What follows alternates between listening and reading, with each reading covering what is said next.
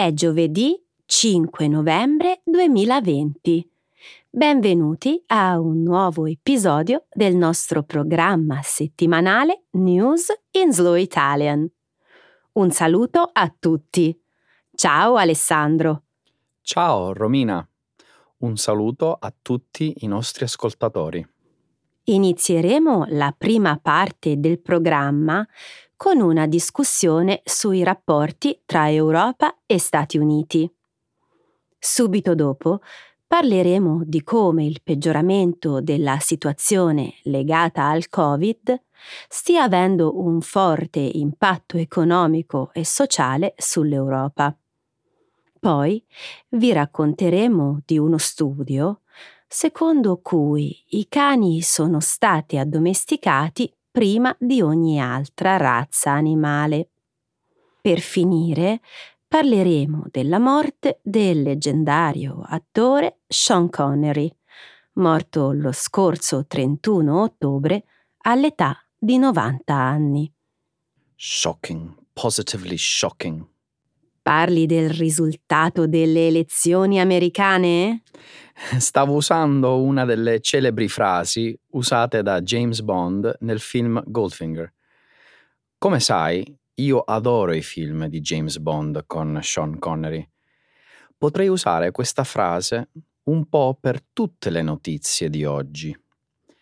Nella seconda parte della trasmissione, di che cosa ci occuperemo invece? Parleremo del famoso comprensorio turistico di Braille Cervinia in Valle d'Aosta, al centro delle polemiche per le lunghe code e gli assembramenti verificatisi nel giorno di apertura della stagione sciistica. Poi discuteremo delle critiche nate per l'uccisione di un branco di cinghiali in un giardino pubblico nel centro di Roma. Grazie, Romina. Nient'altro da aggiungere? Mm, no. Che stiamo aspettando allora? Via allo show! Certo, Alessandro. Su il sipario. Gli europei non credono di poter dipendere dagli Stati Uniti come in passato. Dal 2016 i paesi europei e i loro leader si sono progressivamente tirati fuori dalle alleanze strategiche e dalle collaborazioni con gli Stati Uniti, loro storico partner. Il processo si è intensificato anche per i continui attacchi verbali del presidente americano Donald Trump alla Nato e all'Unione Europea dopo la sua affermazione che l'Europa è un nemico, infatti solo pochi esponenti politici europei credono ancora che il mondo possa tornare come era in precedenza. I paesi europei prevedono di rafforzare le proprie forze armate e di assumersi maggiori responsabilità per la sicurezza in Nord Africa e nel Medio Oriente. Dopotutto, queste aree sono molto vicine all'Europa, che vi conserva ancora legami postcoloniali. Alcuni esponenti politici vogliono promuovere l'Europa come terza potenza globale insieme agli Stati Uniti e la Cina, senza però un totale allineamento con nessuno dei due. Gli europei, però, potrebbero non raggiungere i loro obiettivi. L'autonomia, infatti, richiede tempo e soldi, che la pandemia sta consumando. Se riescono, però, a mettere in atto anche solo alcuni dei loro piani, gli europei potrebbero diventare un partner molto diverso per gli Stati Uniti, rispetto a quello che sono stati negli ultimi decenni. Romina, tutto il mondo sta guardando alle elezioni negli Stati Uniti. Io voglio capire cosa significa per noi e per l'Europa. Parli delle relazioni transatlantiche? Intendi la Nato o l'Unione Europea? Entrambe. Concordi sul fatto che gli ultimi quattro anni hanno mostrato all'Europa che gli Stati Uniti possono fare improvvisamente dietro front e smettere di essere alleati affidabili? Sì, in effetti la politica estera degli Stati Uniti non è più una costante.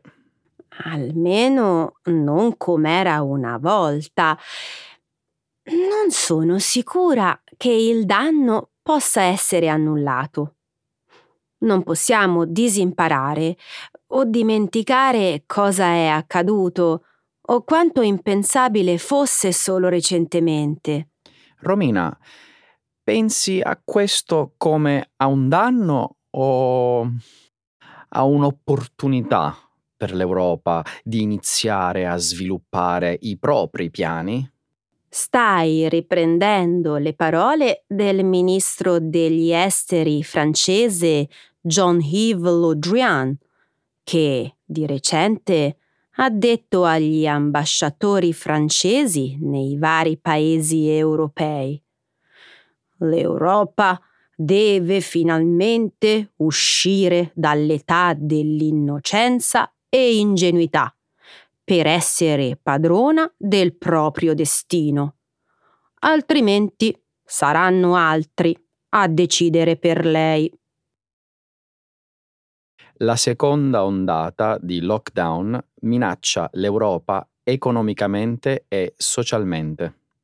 L'Europa è nuovamente l'epicentro della pandemia di coronavirus, con un numero di contagi nell'ultima settimana pari alla metà di quelli mondiali.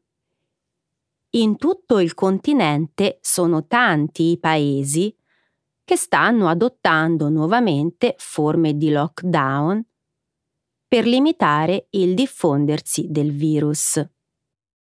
La Francia, la Germania, il Belgio e la Grecia sono solo gli ultimi tra i paesi europei ad aver deciso di imporre un secondo lockdown, mentre altri, come la Spagna e l'Italia, hanno annunciato un incremento delle misure. I leader europei si stanno rivolgendo ai loro paesi, facendo appello all'unità nella lotta contro la seconda ondata di Covid-19. Il turbamento e la paura, durante la prima fase, avevano indotto i cittadini a supportare i propri leader, consentendo che venissero messe in atto restrizioni draconiane. Dopo otto mesi, però, quella fiducia e buona volontà verso le ostituzioni hanno cominciato a scarseggiare nella gente. La velocità e l'intensità della seconda ondata ha preso i governi di sorpresa, facendoli apparire impreparati. Mentre il sostegno economico, disperatamente necessario in questo momento, non riesce a concretizzarsi, tra la gente crescono i segnali di esasperazione e, in alcuni casi, di aperta ribellione. Romina, io sono davvero molto pessimista. No, in realtà sono spaventato. La pandemia sta distruggendo i mezzi di sussistenza delle popolazioni e, allo stesso tempo, sta minacciando la nostra salute e le nostre vite. La pandemia terminerà, Alessandro. Ci riprenderemo I sindaci di nove città, tra cui Barcellona, Lisbona, Praga e Milano, hanno scritto direttamente a Charles Michel, il presidente del Consiglio europeo, chiedendo accesso ai 750 miliardi di euro di Recovery Fund. Non è troppo presto per parlare di rilancio economico, mentre siamo nel pieno di una crisi sanitaria? No, anzi, c'è un buon motivo per farlo. Le disuguaglianze tra classi sociali e tra regioni si sono aggravate durante la pandemia. Sì, questo è vero. La scorsa settimana Massimo Cacciari, ex sindaco di Venezia, sul quotidiano La Stampa ha scritto La crisi economica innesca problemi di ordine sociale. La crisi accentua le disuguaglianze tra settori economici e ceti sociali, fino a generare ingiustizie intollerabili per un regime democratico. Ne abbiamo coscienza? Finora non mi è parso, ma oggi non c'è un istante da perdere. È proprio vero, Romina. Non c'è un attimo da perdere. Un nuovo studio conferma che i cani sono stati addomesticati prima delle altre specie animali. Uno studio condotto sul DNA dei cani ha rivelato che il nostro migliore amico potrebbe essere anche l'animale domestico più antico. Un team internazionale di ricercatori ha analizzato l'intero genoma di 27 resti di cani antichi, associati a una varietà di culture archeologiche. I risultati dello studio sono stati pubblicati sulla rivista Science lo scorso 30 ottobre. Molti animali, come i gatti, sono stati probabilmente addomesticati quando i nostri antenati si sono fermati per diventare agricoltori, poco più di 6.000 anni fa. Lo studio, però, ha rilevato che l'addomesticamento dei cani può essere fatto risalire a 11.000 anni fa, alla fine dell'era glaciale. I risultati del nuovo studio suggeriscono anche che tutti i cani derivano da una singola popolazione di lupi estinti, o forse da alcuni lupi molto strettamente correlati. Se ci sono stati più eventi di addomesticamento in tutto il mondo, questi altri lignaggi non hanno contribuito molto al DNA dei cani successivi. Questo studio conferma che i cani sono stati addomesticati prima di tutte le altre specie animali. Non ne sono per nulla sorpreso. Questo è il motivo per cui sono i nostri migliori amici. Pare proprio di sì. I cani sono stati addomesticati molto prima dei gatti, quando i nostri antenati erano ancora cacciatori e raccoglitori. I cani si sono evoluti dai lupi che si avventuravano negli accampamenti umani. C'è una parte dello studio che mi sorprende molto. Ascolta, te la cito. A un certo punto, però, forse dopo l'inizio dell'età del bronzo, un unico lignaggio di cani si diffuse ampiamente e sostituì tutte le altre popolazioni di cani del continente. Un unico lignaggio di cani? So che sembra assurdo, ma questo è ciò che sostiene lo studio. I cani europei oggi sono caratterizzati da un'enorme varietà di forme e dimensioni. Geneticamente, però, derivano tutti da un sottogruppo molto ristretto. Come mai è successo?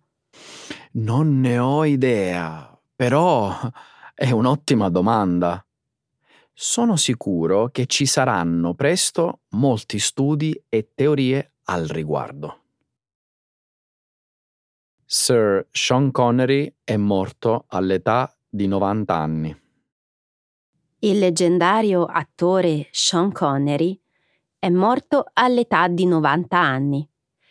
Connery ha catturato il cuore di moltissimi fan in tutto il mondo, interpretando per primo il ruolo di Bond nel film James Bond e recitando come protagonista in numerosi film nel corso della sua straordinaria carriera.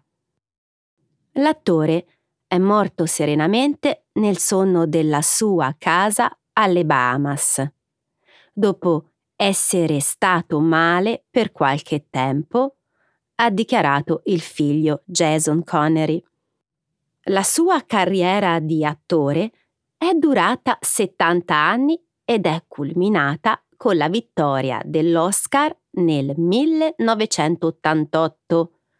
1988 per il suo ruolo nel film Gli Intoccabili. È stato nominato cavaliere dalla regina nel palazzo di Holyrood nel 2000. Lo scorso agosto aveva festeggiato il suo novantesimo compleanno.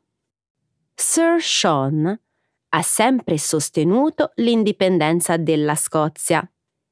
In un'intervista, rilasciata nel 2014, aveva dichiarato che avrebbe lasciato le Bahamas per tornare a vivere in Scozia, solo se il paese avesse votato la separazione dalla Gran Bretagna. Che vita meravigliosa! È sempre stato il mio James Bond favorito. Sono praticamente cresciuto con i suoi film. Pensa che, fino all'età di 12 anni, ho creduto che James Bond fosse il suo vero nome. Credo che tu abbia iniziato a guardare i film di spionaggio troppo presto. I miei genitori erano grandi fan di Sean Connery e guardavano i suoi film in continuazione. Sono stato fortunato che mi permettessero di guardarli insieme a loro. Sai una cosa? Una volta ho anche litigato con loro a causa di questi film. Perché li guardavi troppo? No, perché scimmiottavo le maniere di James Bond, in modo poco appropriato, per così dire. A 12 anni? Beh, oltre a chiedere che i miei cereali fossero agitati e non mescolati, mi piaceva il suo modo di fare con le donne. Ora capisco. Ero solo un ragazzino non capivo che era la parodia di un agente segreto. Sfortunatamente i Bond che sono venuti dopo di lui non erano altrettanto fantastici. L'agente 007 di Sir Sean Connery era in assoluto il migliore. Arrivederci, signor Bond. Io lo ricorderò per l'interpretazione che gli è valsa il premio Oscar. Connery, del resto, è stato molto più che James Bond. Cervinia. Polemiche per gli assembramenti all'apertura della stagione sciistica. Broil Cervinia, in Valle d'Aosta, è stato il primo comprensorio sciistico italiano ad aver aperto i battenti per la stagione invernale. Sabato 24 ottobre è stato il giorno dell'inaugurazione, cui hanno partecipato oltre 2000 appassionati di sci e snowboard. Nonostante l'obbligo della mascherina e la prova della temperatura, non sono mancati problemi, soprattutto quando si è trattato di mantenere le distanze di sicurezza. In particolare, in prossimità della biglietteria e a bordo della funivia, si sono create lunghe code e assembramenti, con sciatori stipati come sardine. Non appena le foto dell'evento hanno cominciato a circolare sui social network e sui giornali, è scoppiata una feroce polemica contro il mancato distanziamento sociale, adottato dal famoso comprensorio sciistico. Questo episodio mi ha portato alla memoria le scene del marzo scorso. Ricordi? Pochi giorni prima del lockdown c'erano ancora migliaia di turisti che affollavano incoscientemente le stazioni sciistiche. Hai ragione, ma allora nessuno sapeva quello che sarebbe accaduto nei mesi seguenti. È vero, ma ora i cittadini sono coscienti del pericolo e della necessità di evitare assembramenti. Non capisco, quindi, come mai continuino a verificarsi episodi come quello di Cervinia. La società che gestisce il famoso comprensorio sciistico ha fatto sapere che si è trattato di un singolo episodio, che non si è ripetuto il giorno successivo. Mm, questa è sicuramente una buona notizia.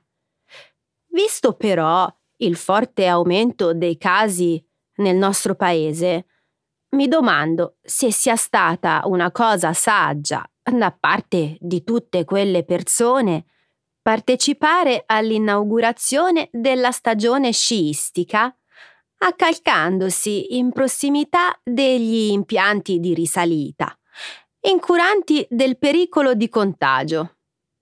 Il fatto che la Valle d'Aosta è attualmente la regione con la maggiore incidenza di contagi avrebbe dovuto fungere da deterrente Invece... Invece eh, la gente è corsa in massa per godersi l'inizio della stagione, anche se per poco.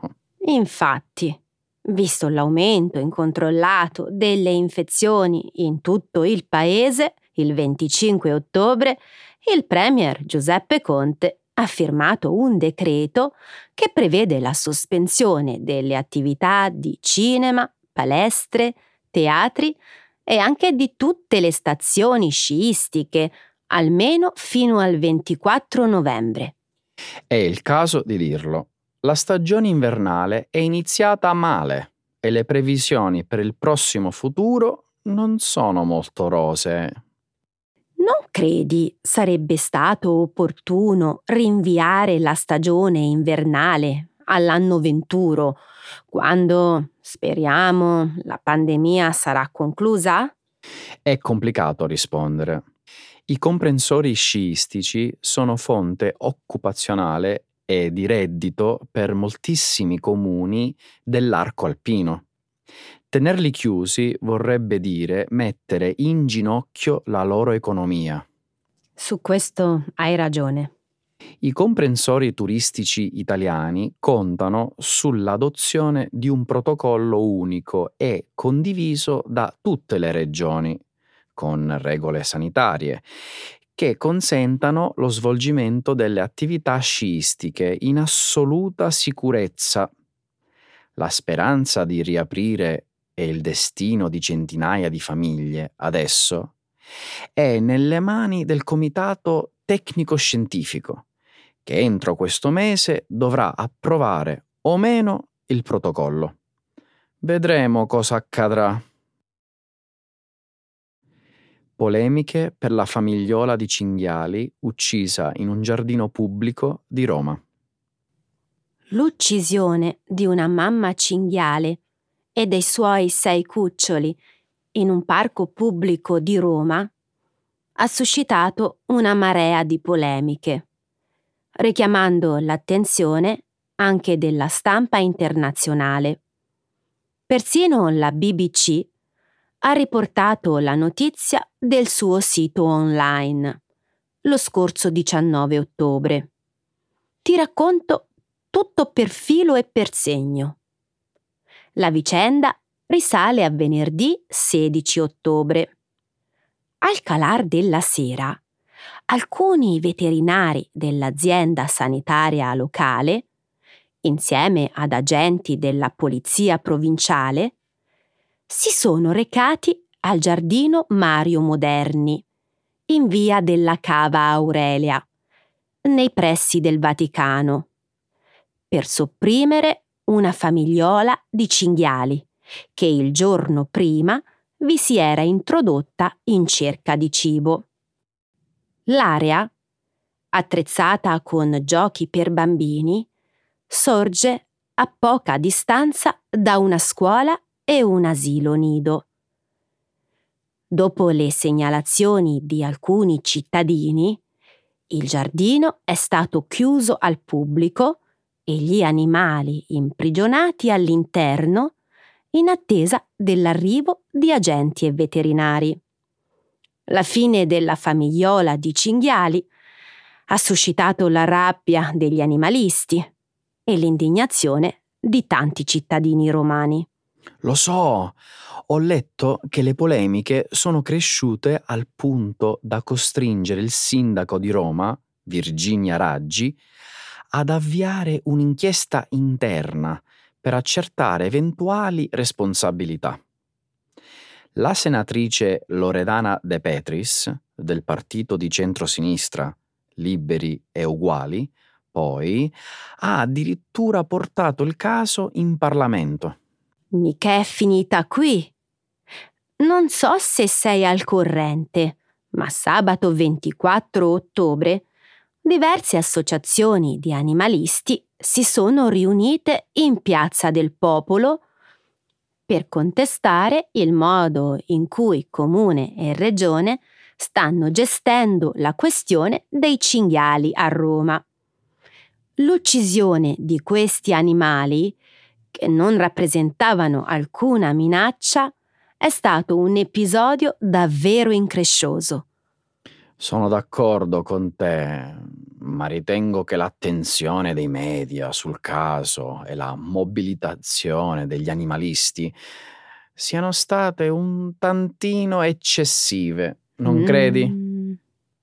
Io ritengo, invece, che sia stato un bene che la vicenda abbia suscitato tanta attenzione mediatica. I diritti degli animali sono importanti. Certo. Mi domando, però, perché le autorità competenti abbiano preferito sopprimere i cinghiali piuttosto che cercare soluzioni alternative. Da quello che mi risulta, le autorità hanno agito rispettando un preciso protocollo che prevede che gli animali selvatici vengano uccisi se non ci sono gabbie disponibili. Mi rifiuto di credere che non ci fossero altre soluzioni. È stata una barbarie. Capisco la tua rabbia, Romina. Tieni conto però che in questi anni il numero dei cinghiali è cresciuto in modo esponenziale in molte regioni italiane, causando gravi incidenti e danni. È diventato davvero un grande problema, Romina.